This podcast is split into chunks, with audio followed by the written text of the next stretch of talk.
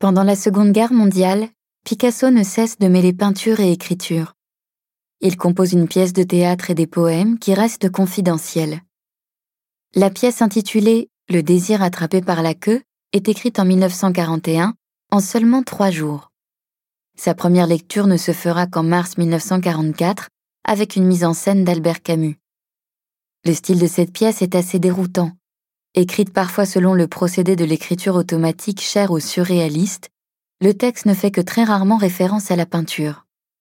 La guerre est là, le texte est ancré dans un pessimisme certain qui pourrait amener le spectateur à conclure qu'il n'y a rien à dire du destin de l'homme et de la condition humaine, rien à dire sur l'homme ni sur le monde.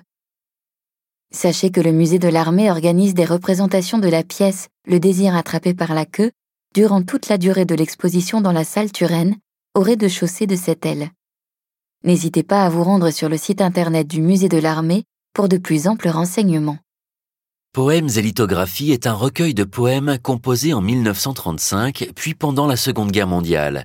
Il ne sera publié qu'en 1954. Ces écrits montrent comment les conflits affectent la création et les artistes. En effet, pendant la Seconde Guerre mondiale, nombreux sont ceux qui souhaitent témoigner, mais pour cela ils doivent faire preuve d'imagination pour éviter la censure.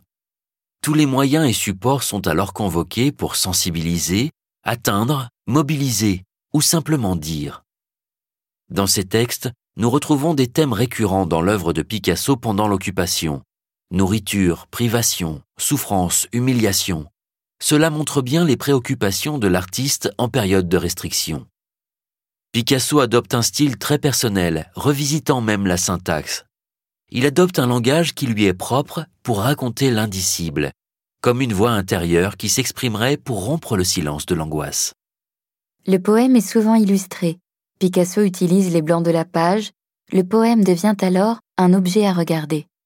L'artiste accentue ainsi la dimension plastique de l'écriture et de la feuille. L'écriture devient une œuvre à part entière.